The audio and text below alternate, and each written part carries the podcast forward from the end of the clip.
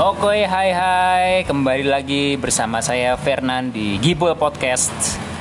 Podcast yang membahas tentang sepak bola ditinjau dari berbagai sisi dan mendiskusikan eh, isu-isu sepak bola terkini maupun yang akan datang dan di masa lalu juga. Saya sudah bersama dengan teman saya yang akan menjadi bintang tamu pada sore hari ini. Saya sudah bersama dengan Andila Prima Hutomo atau yang biasa dipanggil Mpok Andirli. Selamat sore. Selamat sore Bung Firman. Apa kabarnya? Kabar baik Mpok Andili sehat ya di tengah pandemi Covid. Ya, tetap beraktivitas seperti biasa. Siap. Gitu dong. Nah, eh, ini Mpok Andirli ini kan teman saya sejak SMA. Saya sudah kenal lebih dari 15 tahun ya, sama Mpok Andili dulu. Udah tua kita ya. udah tua. Jadi dulu juga salah satu rival waktu main sepak bola itu Andila di kelas 2I dan saya di kelas 2F. Kebetulan tim saya waktu itu dibantai 3-0. Ya. Dan saya kebetulan kapten 2I. ya, ini Dan kebetulan Andirli ini kapten 2I bersama temannya Subarkah Pamungkas itu juga mencetak salah satu gol waktu itu. Ya, Pok, aku kan pengen tanya, Pok, kamu kan termasuk apa ya, walaupun tidak terlalu jago main bola, tapi termasuk apa ya, suka sepak bola, suka Ya. nonton sepak bola, suka main game sepak bola juga. nggak suka, tapi nggak suka judi bola. nggak suka judi bola gitu ya kan kita juga masih sering main Liga Fantasia ya Tuh, Akhir-akhir Fantasia sam- sampai sekarang saya masih. masih main Liga Fantasia kok kalau boleh tahu kamu suka sepak bola tuh awalnya gimana dari kapan dan ceritanya bagaimana kok bisa suka sepak bola Suka sepak bola dari SD karena dulu rumah saya di Bekasi itu persis di belakangnya Stadion Patriot Bekasi yang gede banget itu sekarang. Dulu itu cuma lapangan kampung aja itu. Nah nggak tahu saya pindah ke Jogja kok malah dibangun jadi besar itu. Saya juga nyesel juga itu ya nggak nggak sempat mencicipi rumput Stadion Patriot Bekasi itu. jadi kamu kecil itu tinggalmu di Bekasi Iya betul. baru pindah ke sini Tahun 97 97 berarti Ya. SMP ya SMP. Ya betul. terus, terus kemudian eh, suka sepak bolanya Ya karena sering main tiap sore main di sana. main di main sepak bola, main layangan, ganti-gantian pokoknya. Namanya anak kecil kan. Oh. Terus SMA ikut main sepak bola juga di kelas. ya di MUI kebetulan juga ikut ekstrakurikuler sepak bola. Oh, sempat ikut sepak bola. SMA, ya. Jadi sempat berharap bisa main sepak bola dengan serius ya waktu Ya itu. cuma main-main aja untuk untuk meng- mengisi waktu luang waktu SMA. Daripada belajar kan mending main bola kan. Apa yang kamu sukai dari sepak bola tuh? Kalau boleh tahu nih. Yang sukanya itu kebersamaannya. Jadi walaupun main kayak apa asal-asalan, yang penting tetap bersama main bareng sama teman-teman itu lebih lebih berharga daripada kita mengisi waktu dengan yang lain. Jadi, Selain selain itu apa? selain itu ya karena sepak bola ada tontonannya juga lebih apa namanya kita lebih apa ya ya bisa menikmati gitu. Secara langsung main bola juga secara tontonan kita bisa lihat di TV atau di stadion. Jadi double gitu kita kita suka sepak bola itu bisa dapat double enaknya. Akhir-akhir ini masih sering main bola nggak, Din? oh udah nggak pernah lagi. Saya sudah menyadari usia dan juga berat tubuh yang sudah tidak. Apalagi setelah menikah. Wah, tahun iya. dua tahun yang lalu ya. satu tahun lalu Oh, saya tahun menikah Apalagi setelah itu nggak pernah lagi sama sekali. nggak pernah lagi saya main yang lain aja lah nggak ada mainan baru siap siap. Dir, kamu kan ini salah satu penggemar klub Inggris nih. Iya. toh. Apa klubnya? Liverpool FC Liverpool yang bisa jadi juara ini. Kenapa kok bisa seneng Liverpool? Ini ceritanya gimana itu? pertama waktu tahun 98 pada waktu Piala Dunia di Perancis waktu itu ada satu pemain yang bagus namanya Michael Owen Wah, Michael Owen itu waktu umur 19 tahun ya? ya 19 Eh. tahun 18 apa 19 ya? sekitar Ya, 18, 18 ya. 79 19 tahun 19 tahun. iya Nah dari situ saya mulai menyukai Michael Owen. Kita lihat-lihat beritanya di dulu ada namanya tabloid bola itu langganan. Nah, mulai dari situ saya suka Liverpool. Jadi awalnya suka sosok Michael Owen-nya ya? Ya fenomena pada saat itu selain Ronaldo tahun Ya. 98. Iya, iya, iya. Terus em, mengikuti Liverpool sejak musim tahun berapa tuh kalau boleh tahu? Ya sejak itu udah mulai mengikuti, tapi ma- masih lewat pemberitaan di media cetak.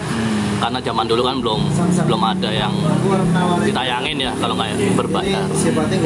Apalagi Liverpool prestasinya di tahun 90-an akhir tuh ya masih mediocre ya ketimbang MU atau Arsenal gitu. Kalau untuk Liga Inggris memang belum ada juara dulu, tapi sempat juara Piala UEFA, terus Piala Liga sama Piala FA kan ada dia. Tahun 2001 ya, Iya. dapat treble tapi treble kelas 2 lah ibaratnya. Selain Liga Premier sama Liga Champion.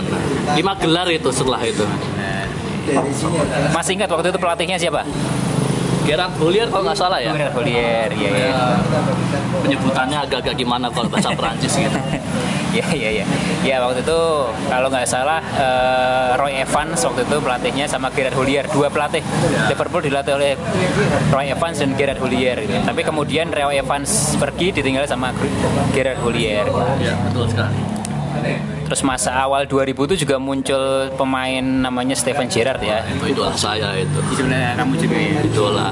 Iya, Setelah iya. Michael Owen pergi, saya langsung menyukai Steven Gerrard.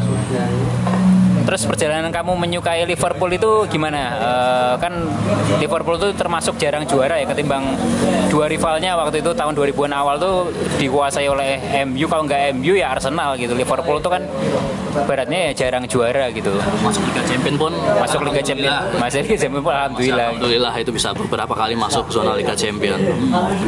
Mungkin pertandingan yang paling diingat Liverpool itu pertandingan apa? Eh, pada waktu melawan Milan di Istanbul final Liga Champion itu kalau nggak salah babak pertama sudah kalah 3-0 nah itu udah saya udah menerima caci maki karena itu kan kita nonton bareng sama teman-teman udah dan saya pokoknya pasrah aja pasrah. Tapi tetap berdoa berharap keajaiban. Lah dilalah babak kedua Liverpool berhasil menyamakan kedudukan 3-3 akhirnya lanjut ke perpanjangan waktu dan adu penalti Ya, akhirnya juara Spirit of Istanbul Spirit of Istanbul. Saya sebagai penggemar Milan kebalikannya. Jadi udah udah senang di babak pertama, ternyata babak kedua malah jadi kalah gitu. Aduh, itu pengalaman salah satu pengalaman menyakitkan menjadi penggemar Milan saat itu. itu saya sangat menyukai Stephen Gerrard pas lagi final itu karena dia spiritnya pantang menyerah dan juga Betul. semua pemain yang lain. Pergantian taktik pelatih pun sangat pas itu pas pas itu pas final itu Itu waktu itu pelatih menggantikan ini ya si Harry Kewell dengan Vladimir Smisser. Ya. Terus babak kedua memasukkan Dietmar Hamann ya, Ya, yang Dietmar dan terbukti terbukti dengan penguasaan bola di lini tengah akhirnya Liverpool bisa mengalahkan Milan gitu. Yang waktu itu diperkuat sebenarnya pemainnya nggak sembarangan, banyak yang pemain bagus-bagus, ada Hernan Crespo, ada Shevchenko.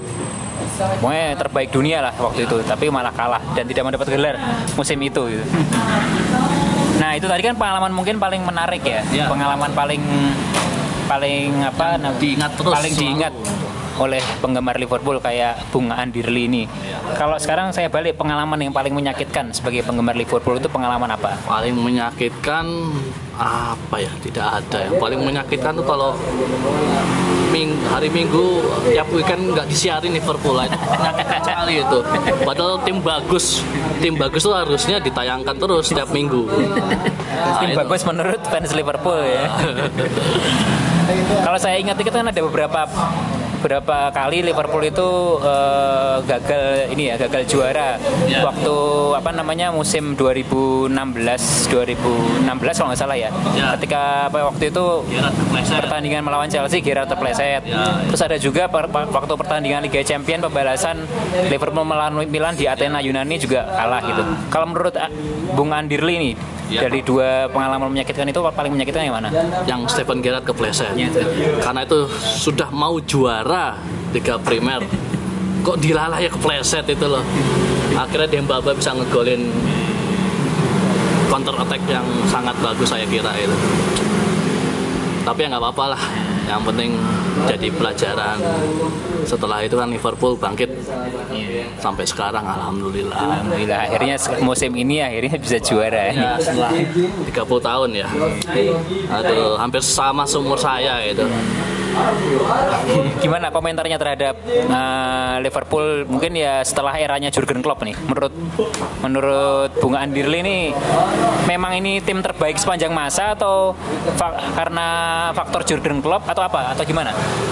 menurut saya keseluruhan tim pelatih juga tim pemain supporter itu bagus semua saling melengkapi Jurgen Klopp Jurgen Klopp datang pertama itu dia sudah bilang tidak bakal menghadirkan gelar dengan cepat terbukti dengan semakin apa namanya semakin ke sini permainan Liverpool makin membaik terus dimulai dengan juara Liga Champion dan juga akhirnya sekarang juara Liga Primer. Walaupun di sebelumnya dua final Liverpool kalah di tangan Jurgen Klopp Piala apa ya saya? Liga Piala Liga Eropa sama satu lagi Piala Liga ya Liga, Liga Champion oh ya Real Madrid Liga Champion nah itu itu kan per- maksudnya semakin membaik ke sininya.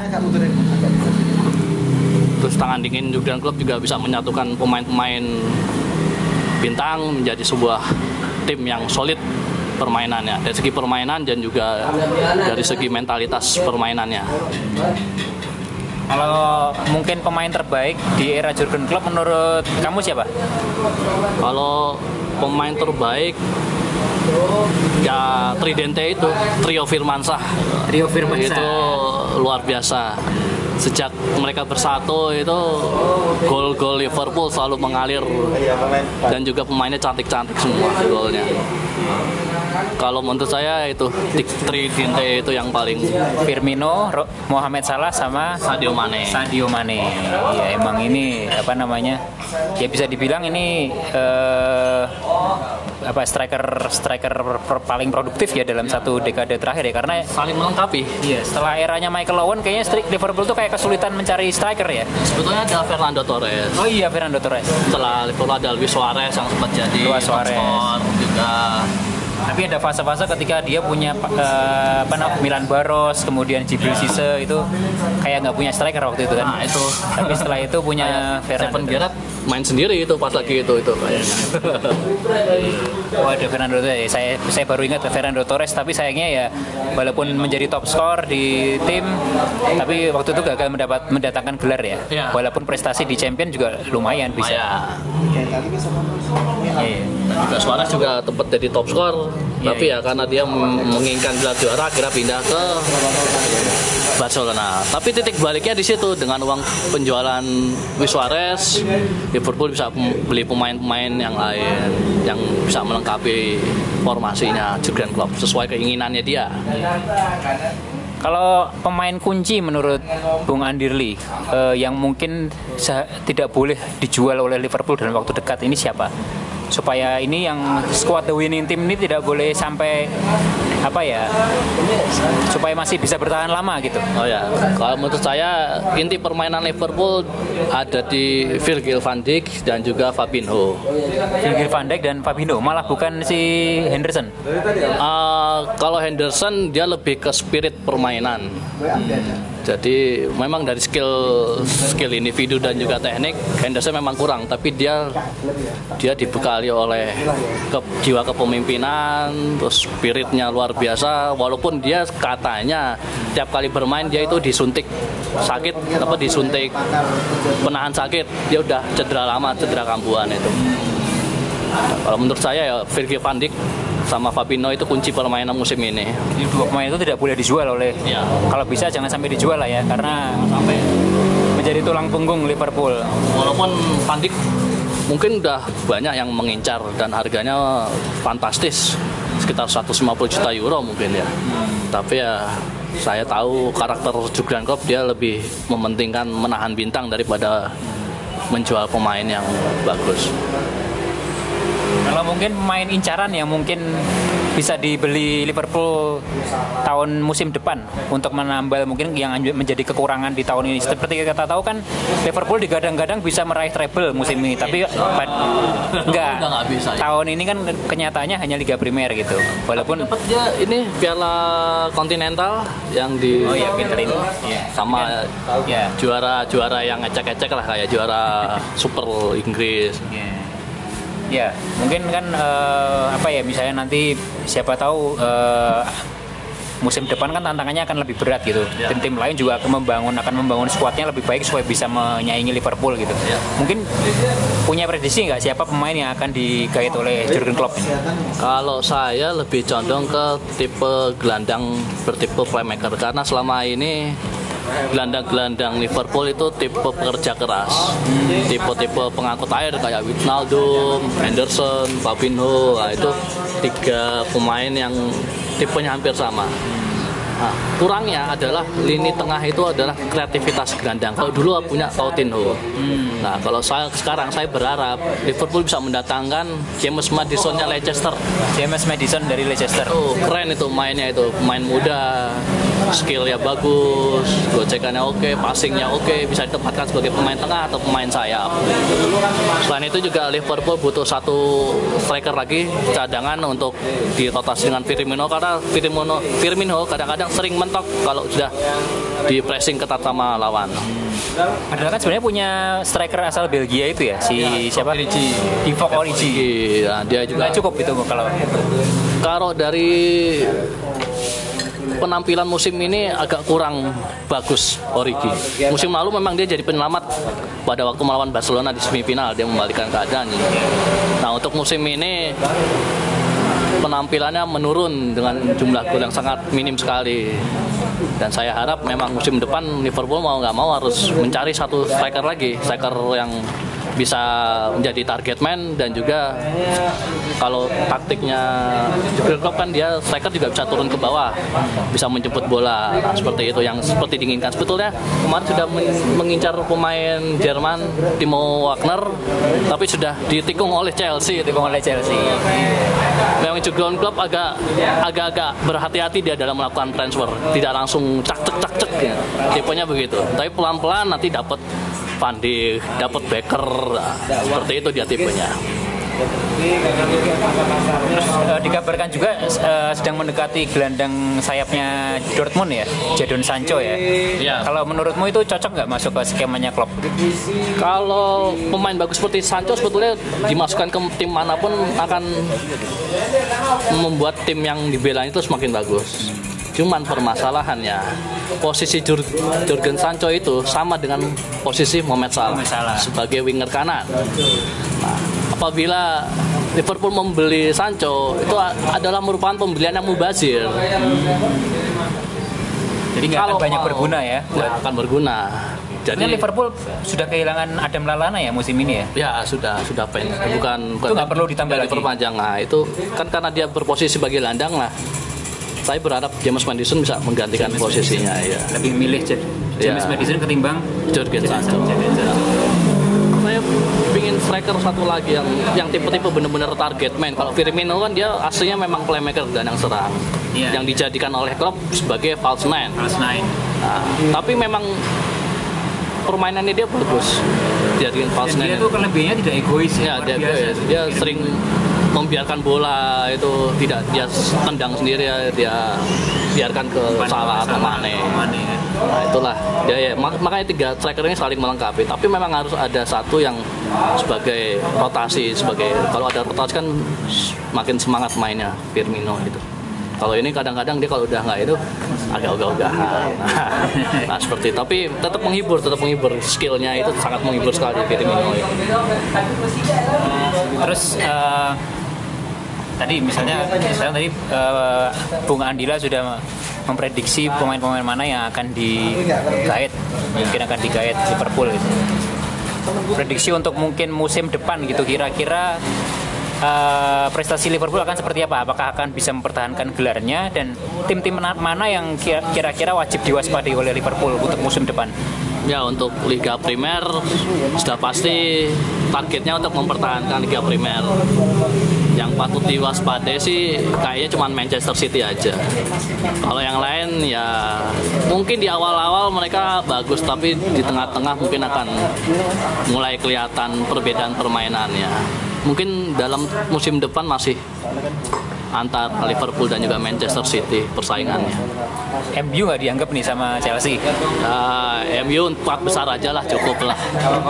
Bang Oli masih butuh banyak pengalaman ya menghadapi pemain-pemain bintang itu masih butuh tidak hanya mengandalkan pemain muda Bang Ole. Anda harus mengandalkan pemain bintang juga. Kalau misalnya di Eropa nih yang Ya. wajib diwaspadai untuk kan ini kan kemarin secara mengejutkan bisa kalah sama dari Atletico Madrid ya di Ya, perempat betul. final Liga Champions ya. Ya. Padahal selama dua musim sebelumnya itu bisa nyampe final gitu dan Ya. salah satunya bisa juara mengalahkan Tottenham gitu. Kira-kira apa yang kurang di apa namanya kompetisi Eropa tahun ini dan mungkin persaingan dengan siapa ya tahun depan yang wa- wajib diwaspadai? Nah itulah karena lawan Atletico yang dia permainannya sangat mengandalkan pressing dan juga pertahanan ketat, Liverpool sangat membutuhkan sosok seorang striker. Jadi ketika Firmino, Salah, Mane mentok, ada alternatif lain di sisi penyerangan. Nah itulah saya kira sangat membutuhkan satu orang striker bertipe target man. Untuk tim yang patut diwaspadai otomatis ya masih sama kayak sebelum-sebelumnya kayak Real Madrid yang baru juara Liga Spanyol, Barcelona walaupun di Liga dia kalah Madrid tapi tetap tetap pemain-pemainnya perlu diwaspadai. Juga klub-klub yang selalu menjadi momok di Champions seperti Munchen, terus kalau di Italia ada Juve, Milan enggak. Untuk Milan musim depan kayaknya enggak enggak masuk Liga Champions dah. Liga Eropa aja cukup, Liga malam Jumat. Ya PSG juga perlu perlu diwaspadai. Pemain-pemainnya bagus, cuman tinggal pelatihnya aja gimana menyatukan mereka di permainan Eropa nggak cuma di Perancis saja juaranya. Mbappe semakin matang, Neymar juga skillnya oke banget.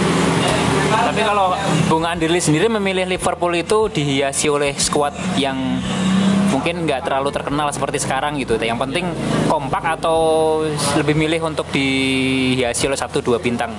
Ya, kalau untuk tim yang sekarang udah sangat kompak sekali. Sudah saya cuk, saya kira memang memang ini pencapaian yang bagus. Dimulai dari tahun lalu sudah jadi runner up Liga Inggris dan juga runner up Liga Champion. Dilanjutkan dengan musim ini makin berkembang timnya, makin dewasa. Puncaknya adalah juara Liga Primer. Walaupun di Liga Champion kalah. Nah, itu tetap butuh satu satu dua bintang lagi lah untuk melengkapi. Karena musim depan kan semakin berat, persaingan makin ketat. Kalau bisa sih triple lah, juara Liga Primer, Liga Champions, satu lagi ya Piala FA. Salah.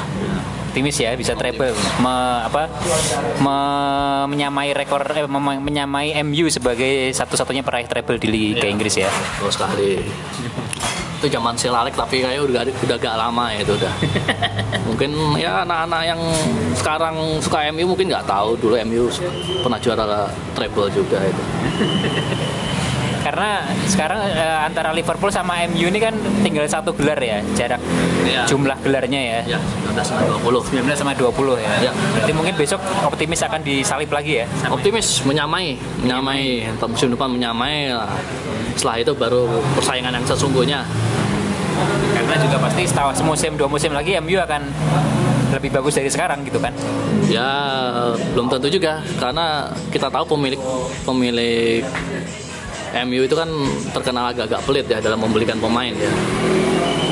Dan juga dia nggak sejak Sir Alex mengundurkan diri pelatihnya tidak lama tidak banyak yang bertahan lama. Banyak yang diganti tidak puas ganti tidak puas diganti. Nah itu yang bikin MU kesulitan untuk meraih prestasi. Sebetulnya pas zaman era Mourinho sudah bagus itu. Sudah dapat piala Iya. UEFA Liga Eropa ya Liga Eropa. Nah, tapi nggak tahu entah kenapa kenapa dipecat. Padahal dari segi permainan ada perkembangan. Karena sepertinya leb- eh, lebih tidak suka dengan gaya permainan MU di bawah Mourinho gitu ketimbang ya mungkin. ketika zaman Ferguson atau sekarang ya Ole Solskjaer yang mungkin di, di di kalangan supporter populer karena memang gayanya menyerang gitu. ya Kayak- ini titisannya Sir Alex Oke, kalau misalnya ini pengalaman personal mungkin menonton Liverpool gitu, pernah nggak? Pernah waktu Liverpool datang ke Indonesia, saya lupa tahun berapa tuh belum belum lama ini. 2000 2008 ya.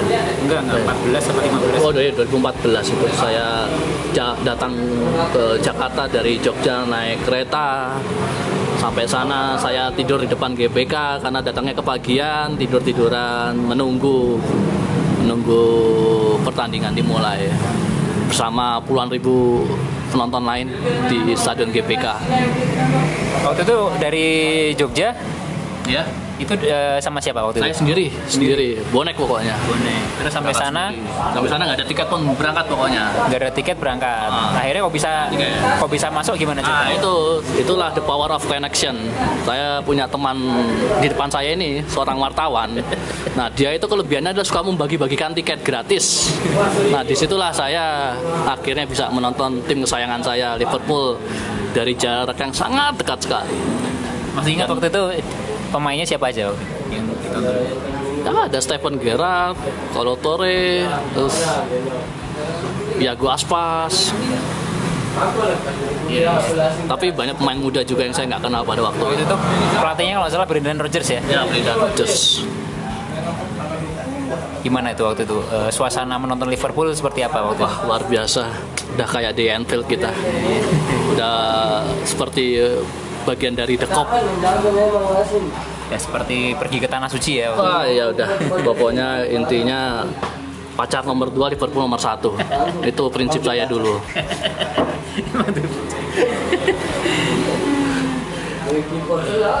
Oke, Bung Andirli mungkin eh, terima kasih atas waktunya ini. Sama-sama Bung Fernand. Jadi ini kita sedang berada di Warmindo Mulyo Ya. yang dulunya ini miliknya Bung Andirli. Oh iya, dulu ini punya saya, saya merintis dari nol ini.